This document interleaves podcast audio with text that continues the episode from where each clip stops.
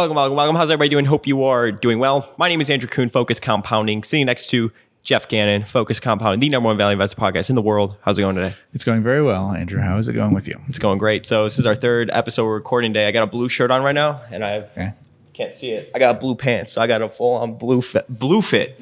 Going Okay. on. right. Full up fit going on. This is the first time you're watching us on YouTube, hit that subscribe button, thumbs this video up. If you are listening on the podcast side of things, a rating and review goes a very long way. So we haven't done a super investor series or episode in a very long time. Right. Um, and you wanted to talk about Philip Fisher today. And Buffett has long said that he's a big fan of Philip Fisher. And actually, on his book, which we're looking at right now, Common Stocks, Uncommon Uncommon Profits, what does he say? He says, I am an eager reader of whatever Phil has to say, and I recommend him to you. He actually went out and visited him, if you remember from uh, here it says, I sought out Phil Fisher after reading his Common Stocks and Uncommon Profits. When I met him, I was as impressed by him as by his ideas. A thorough understanding of the business obtained by using Phil's techniques enables one to make intelligent investment commitments. And I was shocked by how many things in here that I think of as Buffett things are taken from Fisher.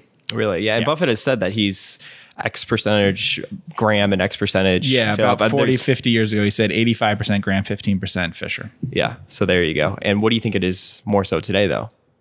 I don't know. It's interesting reading about it. Some of the things he has are very Phil Fisher, but some are not. Um, so like he's mid, as I think I am in this respect, he's about midway between Graham and Fisher in terms of how you analyze a business. He cares. Uh, Phil Fisher does not did not care much about reading the annual report and the 10K and stuff. Buffett does and takes a lot from that. Um, Buffett focuses on different industries than Fisher. Buffett didn't quite pay the prices that Fisher did, but uh, some of his things about holding things long term, about the importance of management, about a few other things are incredibly 100% Fisher, 0% Graham on those few points. So a lot of stuff that you can't get from the filing, sort of these intangible qualities. Yes, but Fisher did a lot of scuttlebutt learning about it in person, that sort of thing. Buffett does a lot more um, reading of general background stuff and um, taking more out of certain documents and stuff, I think, than other people would. He's even said that sort of where he said he used to do a lot of scuttlebutt. But then if you do a lot of scuttlebutt and you have experience in those things, you sort of are able to do it more without talking to management and stuff. And it's interesting. He's invested in lots of things where he hasn't talked to management. Fisher never did that. What are some things that I guess Phil, Philip Fisher did that you have taken away and that you think is intelligent for everybody to add to their process? So Phil Fisher was pretty close to a coffee can portfolio sort of investor. We've talked about that before. Yeah. Buying a stock and keeping it forever. He bought some other things too, but generally that was the kind of thing he did. The big ones that you can think of that I can think of from him are he bought things like Dow Chemical, Texas Instruments, Motorola, a couple other ones. I think Raychem was a big one for him, stuff like that. And um, through the 50s to the 70s was his most productive period. And he held them for the long term. Um, and he was very big on evaluating management. In fact, Buffett's thoughts about management and Fisher's are incredibly close, even though Buffett focused on different industries. And that part actually is the biggest one. It, sort of the way to think about stocks and um, and then the the way to think about management and the importance of management. Those were two really big ones for uh, for him and for Buffett both. Um, the other thing that I found fascinating about Fisher is I was reading him right after reading Graham, and there's some things about Fisher and Graham that are incredibly similar and really interesting that way. The biggest ones is them talking historically about the stock market, like about stocks and how far out of line um, stocks can get from the underlying business fundamentals. So, like almost the concept of Mr. Market is kind of shared by Fisher and Graham both to an extent that's really impressive. Both of them, Graham and Fisher, do not believe or care or anything about the idea that the market could tell you anything at all. Like they believe in independently figuring out what something's worth, and the market will sometimes be right about that, and sometimes have bizarre moments where it values entire industries, companies, whatever, through manias and things like that. And it really stands out compared to modern things I read. Both Fisher and Graham's approaches to those and the historical things. So, like Graham does a big thing in the Intelligent Investor. I forget if it's in every edition, but it's in the 1970s edition where he goes through a history of the A&P company and the prices that it sold at. And it, it was basically a net net when it was probably the biggest retailer in the world right? And it had been successful. It was a successful period for it. A few decades later, it has lost a ton of ground to other retailers, and yet it's trading at a very high price for a retailer. So, and, and Fisher talks about that too. Like well, I was just reading here an interesting one where he told his clients, Texas Instruments was one of his favorite companies, and he told his clients, you know, uh, it had risen 15 times in seven years from when he had bought it, and he told clients that uh, you shouldn't consider this uh, in calculating your net worth, don't use the current price because it's way overpriced. Mm-hmm. It dropped 80% while he held it. And a few years later, it was double that again, uh, double its previous high. So it wasn't a big problem. But he sat through that kind of decline and was fine with it. He was fine that he told clients ahead of time mm-hmm. that it was overpriced, and then he kept it through the decline and stuff, which reminds me of almost no one except maybe Buffett, who could say Coke and Gillette are overpriced and stuff, hold Coke still years later and everything. That's a very unusual thing to do, whether it works out well or not. He could think that a stock is overpriced and um and still hold it through then. And it was just interesting the way that Fisher thought about those things. Does it seem like the most, I guess, best investors, you know, I guess historically and currently, they truly don't think about the stock as being like involved in the stock market. They truly take the stock out of the business and think about it from like a business perspective. And I think that's yeah. very hard for a lot of people to do because either you're a portfolio manager and you're having to think about, you know, how do you um, maybe correlate some things, asset allocation, how much cash you have, stuff like that, as opposed to just being a business analyst. And I feel like Fisher, I feel like Buffett, I feel like Munger, they don't think about it from a portfolio manager's perspective. Mm-hmm. And it's more so from like a business owner perspective. Well, yeah, the ones that you just talked about. But that's tough to do for a lot of people, especially if you're in managing money or stuff like that because not only are you analyzing this biz- businesses and stuff like that but you're also having to play this sort of game of like what's the market going to do and everything like that i guess but so he talks a little bit about that too um, I think you think you should play that game, but I don't know that playing that game could help you. Because the problem that he has, which he explains at one point, is let's say that I'm pretty good at at knowing the market's going to go down or something. Yeah. But he was saying, I think I can be 90% sure that a company is an extraordinary company. Mm-hmm. I can't be sure that the price I'm paying is right and stuff. So you have to then find those very few cases where you're almost sure that it's a great company and yet it's at a normal price, or, or he would pay a little bit more than a normal price. what price do you think he would pay for like a great business? So I mean, this is these are different times, but a lot of times he's only paying twenty times earnings or something. Got it. Okay. Yeah, that's mm-hmm. uh, unfortunately they're much better businesses usually than the kinds of businesses people are buying today, and they were much cheaper prices. But it was a different time; interest rates were different, things like that. Um, but all, and he wasn't buying Texas Instruments in the point where he got incredibly overvalued either, you know. Um, and he generally wasn't buying IPOs. He did buy Texas Instruments in an offering that was similar to an IPO, but most companies he doesn't seem to be buying as like IPOs. So um, I, I think that his point is sort of like even if I can predict that that's going to happen with the market, mm. I may he's saying maybe I'm 60% sure that that will happen. Whereas I feel 90% sure that I'm right about the company in the long run, mm-hmm. then I shouldn't get out of the company just be uh, the company stock just because I know the market's going to go down now, even though you can, you know, sell out and those sorts of things. And, and Keynes was the same way. So Keynes as an investor mm-hmm. Thought that he could do that early on and then decided not to do it because it's not worth it.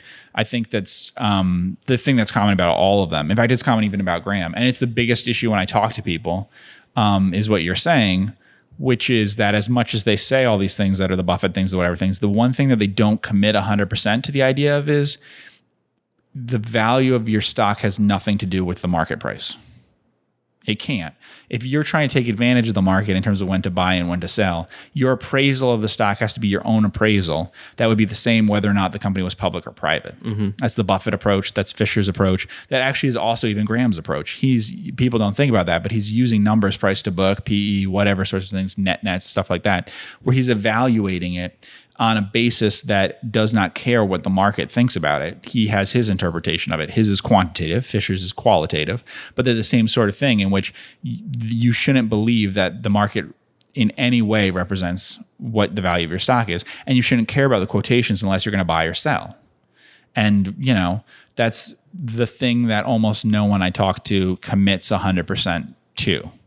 They read all these things. Do you stuff, think that part don't. is harder, managing those expectations in your brain? Not for these people. But I'm saying for investors in general, is if that harder than actually not understanding? that way? If they, but is that harder than actually picking out the business itself that's going to succeed? Yeah, the temperament thing is going to determine your returns more than than having to be smart about it.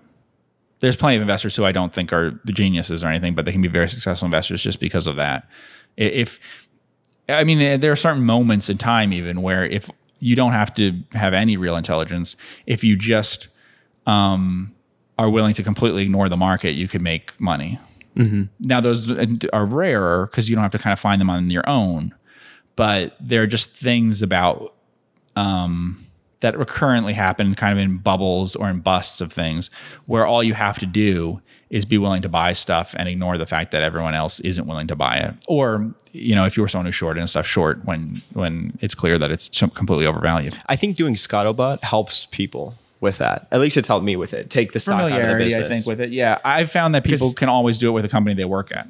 Yeah, because they're So- there, they're they're boots on the ground, they're seeing it every single day. They're like, well, things are okay here. Our business isn't eight percent worse off today, or ten percent worse if there's like a drawdown or something like that. yeah, right. I've, I've given examples of that before, but people with insiders, people that I talk to, always think that insiders at public companies know all this stuff, and that's why they're buying and stuff. I've talked sometimes to people who were insiders at public companies, and whenever they've told me about buying their own stock, um, it's been so. I mean, uh, we said we weren't going to cut the dividend. I was there and stuff. I knew we weren't going to cut the dividend. The dividend yield kept going up and up. I didn't know why it was happening in the market. I was there every day. Not a lot was changing. So I thought I'll just, you know, I'll just buy more of this stock and then kept buying and kept buying. Yeah. And there was nothing to it than that, except it's not anything different than the public information that was there about the company. But that would have been true of every other company in their industry. It's just that because they were there, they didn't go, oh, the market must know something I don't know. They just said, I'm the treasurer of the company. I know what's going on here.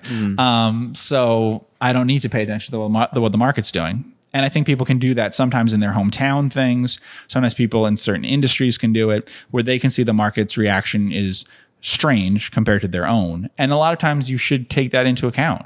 Um, even like I've talked about Village Supermarket or something where I worked and and lived in that area and whatever, you know, there were short write ups that were, you know, negative on the company or short or whatever. Not a lot. It was a well known company. But those people had never been to any of the stores and and some of them had never been to that area of the country.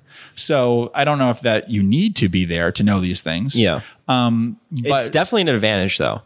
Yeah. Mm-hmm. what I've learned from being going on our research trips and seeing the individuals involved and the actual business itself, it's a huge advantage right, because I think the thing that's really important that Fisher psychologically. Yeah, the thing that's really important that Fisher talks about with Scuttlebutt is he talks about now he did this with with uh, technical companies, so I don't know that's I'd call it Main Street, but he talks about the difference between the Main Street story and the Wall Street story. And most of when I ask people about stocks, or they talk about stocks, what they are giving me is the Wall Street story. It's actually consensus built around what people's perceptions of the stock is and the company, but through the approach of how Wall Street thinks about it Pinstripes. which can be very different from how it's perceived as a company. Um, e- e- whether it's a technical company or it's not or whatever, how customers and suppliers and things perceive it is often very different than the stock. And those perceptions may not change that much, whereas the stock may. And the stock thing also often feeds back into itself in that after there's been poor performance for a while in the stock, even when there's no justification for that poor performance in the business, the business was it's just it got ahead of itself. It got overpriced. Um, then the story becomes negative stories about the company, whatever things, trying to explain why it hasn't done well as a stock. When many times the reason it hasn't done well as a stock is because it got too expensive before, or it's too cheap now, or a combination of the two things. Um, so it is interesting doing scuttlebutt, but I've done things like scuttlebutt and stuff on companies before even big companies and things and and had different impressions of them um, sometimes they're extreme and you can ask people in the industry about them and you get a different perception from it we've talked a little bit on this podcast before about tandy leather i think the perception of tandy leather as a stock is incredibly different from the perception if you talk to their customers and their suppliers and stuff one of the most I've ever seen. And I don't think it changed that much. I think the perception in the stock did. Yeah. But it was one of the most remarkable I've ever seen in terms of how customers, uh, wholesale customers and things, how incredibly powerful they thought the company was and how little they liked doing business with them.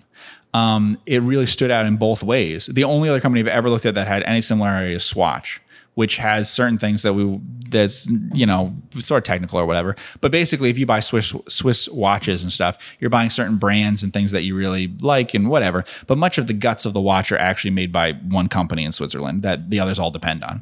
And so there's an attitude about that. If you talk to anyone in the Swiss watch industry about Swatch, that is interesting and unusual and a combination of fear that they could put them out of business but also that they have to work with them but also whatever and that sort of thing is also present at tandy and stuff when I've talked to anyone about stocks and things who doesn't know anything about leather crafting stuff, I get none of that feeling Mm-hmm. about with with um, Tandy. So the experts are saying it's interesting, and everybody else that doesn't know anything about the actual business from like an expert perspective, they don't like it.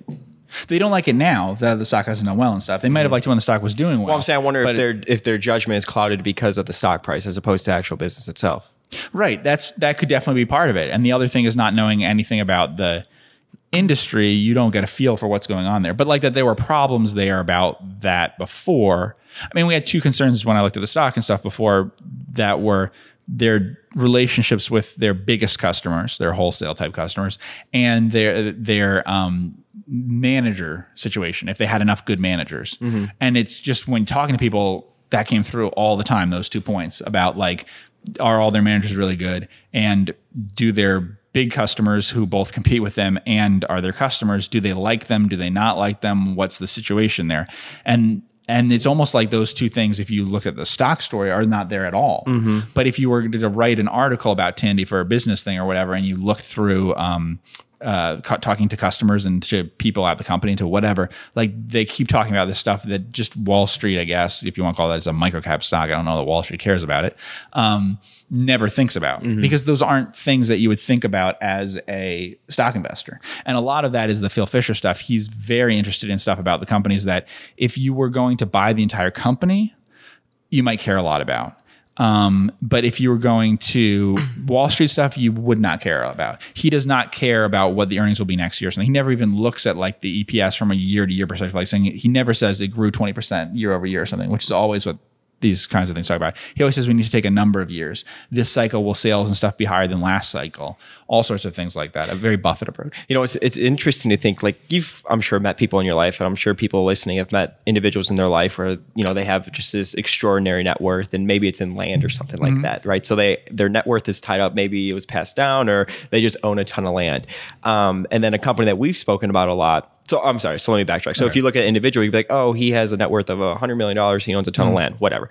But you could look at um, like a company that we don't own, MLP, Maui Land and Pineapple, um, and you could look at that and say, you know, they have X amount of acres. It's currently being traded for as if it's worth two hundred thousand dollars or three hundred thousand dollars. If you talk to anybody that lives in the area, uh, they'll say, you know, I don't know if a single acre could go for less than seven hundred thousand dollars you know, and then they sell parcels of land or whatever that is even north of that. But it's just interesting how the perspective is totally different based on, well, it's actually trading the market as if it's $200,000.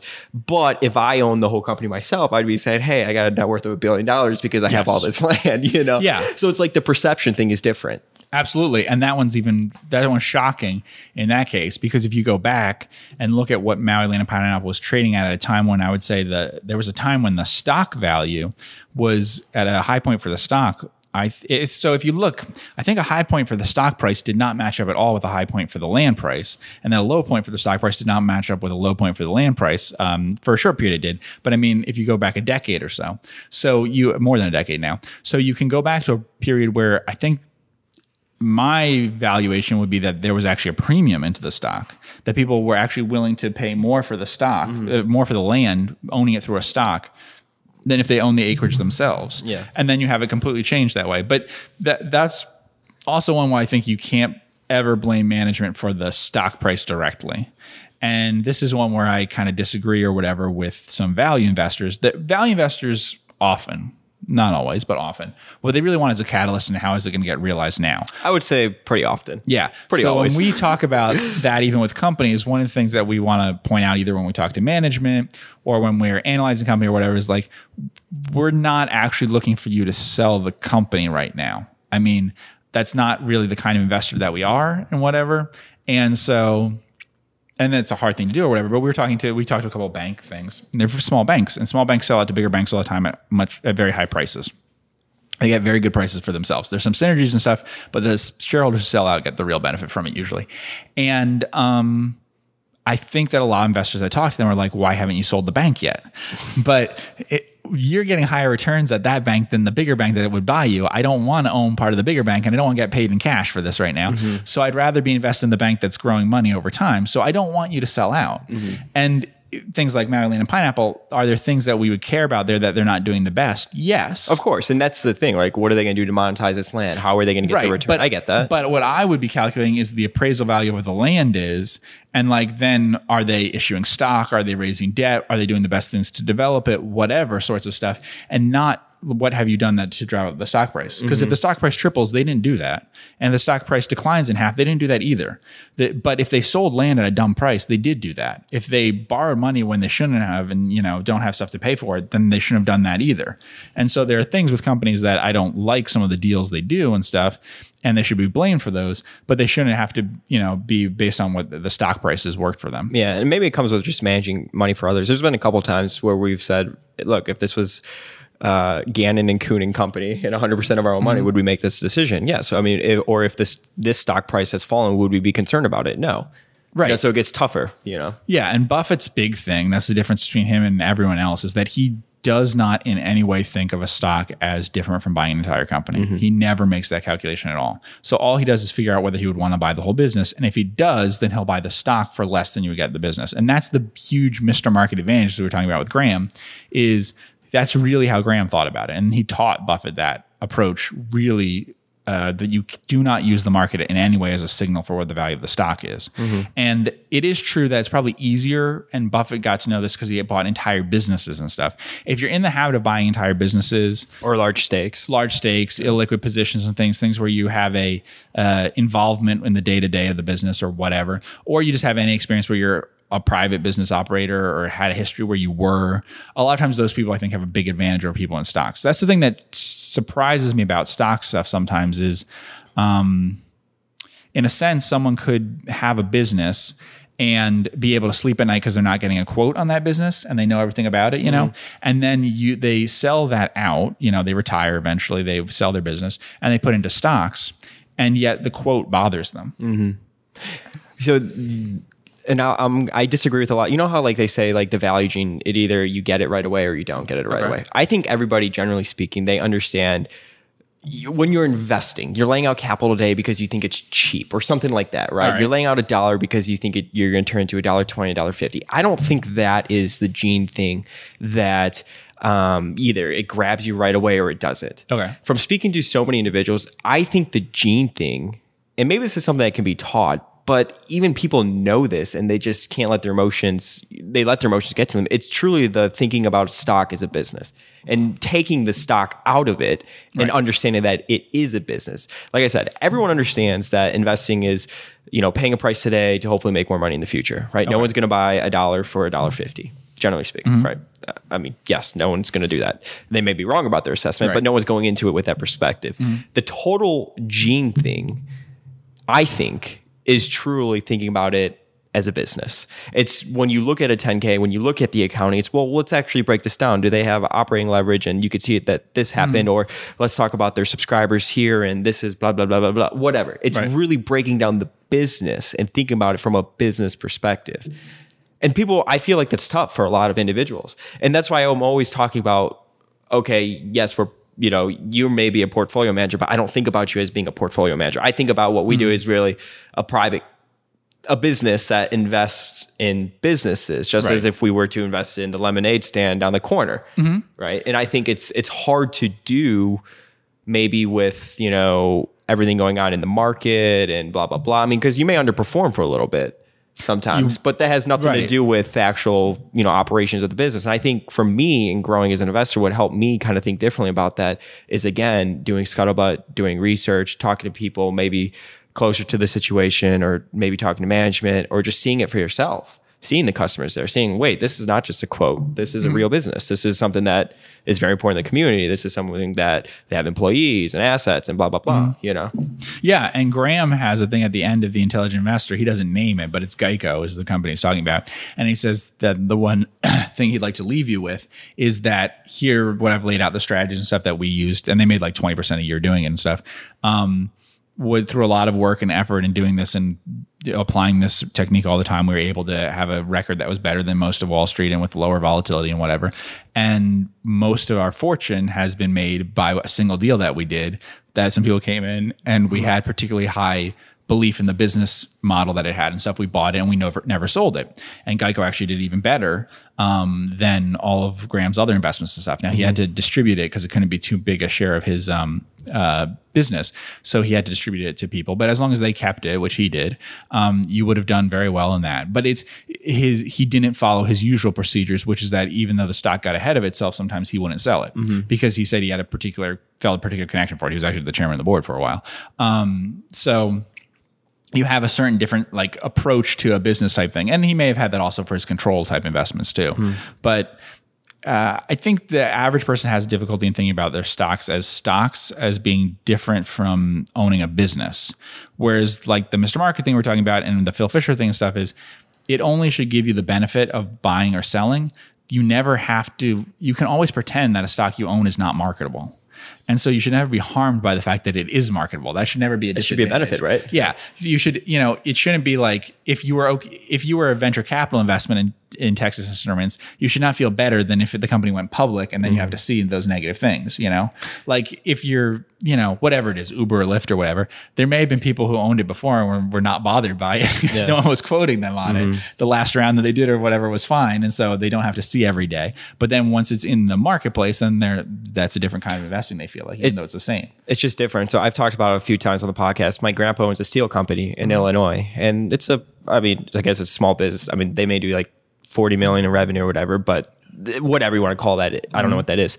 But they, for example, he was not worried. I, I could promise you mm-hmm. that when this whole COVID shutdown happened, there was not one point that, or one thought that went through his mind of, I wonder what the market value of my company is right now. it's really, okay, how do we, you know, use this government assistance to do this mm-hmm. and, and keep our employees safe? And how are we going to get through this and stay solvent? Yeah. and how are we gonna you know turn the production back on or whatever you know so it's just interesting the difference in perspectives that Yeah. you get and to your point earlier of just because your mm-hmm. company you have a market value you shouldn't think about that as a disadvantage and a lot of people Right. do treat it as a disadvantage when really it should be an advantage Yeah, absolutely. There's no reason to think that it, you know, that you don't have to take it that way. You can always think of it as if it's a private business. And Phil Fisher basically did because he would hold them for a really long mm-hmm. time. I mean, he let price not interfere at all once he owned it, basically, if he still thought they had great prospects ahead for him. So, like in his time, there's more inflation and stuff. But basically, if he thought this company could keep growing at like 20% a year and he had faith in the management stuff, it was more qualitative. So, it was that sort of thing.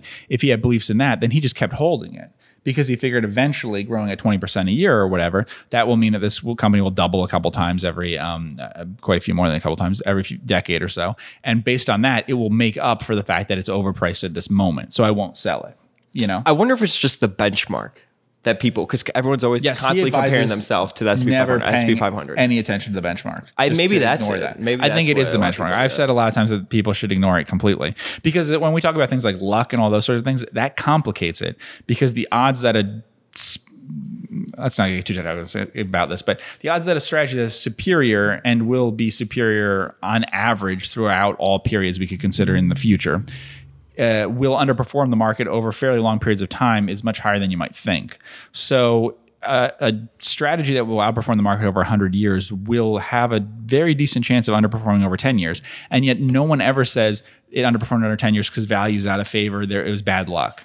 No one says about Buffett like for na- right now. Even though the best explanation of Buffett of Berkshire's underperformance, I would say, is um, that you have factors of a lot of assets, you have factors of luck, you have factors of whether value or growth is in favor. Those explain really much more so than stock picking abilities in one decade or another. Mm-hmm. You know, and in the 50s or whatever, how did he outperform so much? Is it that his skill declined so much from the 50s to the 70s? Well, value performed really well in the 50s and stuff he was dealing with very little assets and maybe he was a little bit lucky in the 50s and a little bit unlucky now. But luck is not as big a factor as people make uh, as um, uh, luck is a bigger factor than many people would consider that way in terms of luck like what outperforms and what doesn't in a period. So there's there's it's I mean, unless you're doing weird strategies that you're leveraging up arbitrage and stuff like that, you will not consistently outperform. So if, if you're looking for consistent outperformers, that won't happen. But if you're looking for someone to consistently apply a strategy that on average will beat others out, they will do that. But they'll not only be three year periods, there'll occasionally be 10 year periods where they underperform the market. But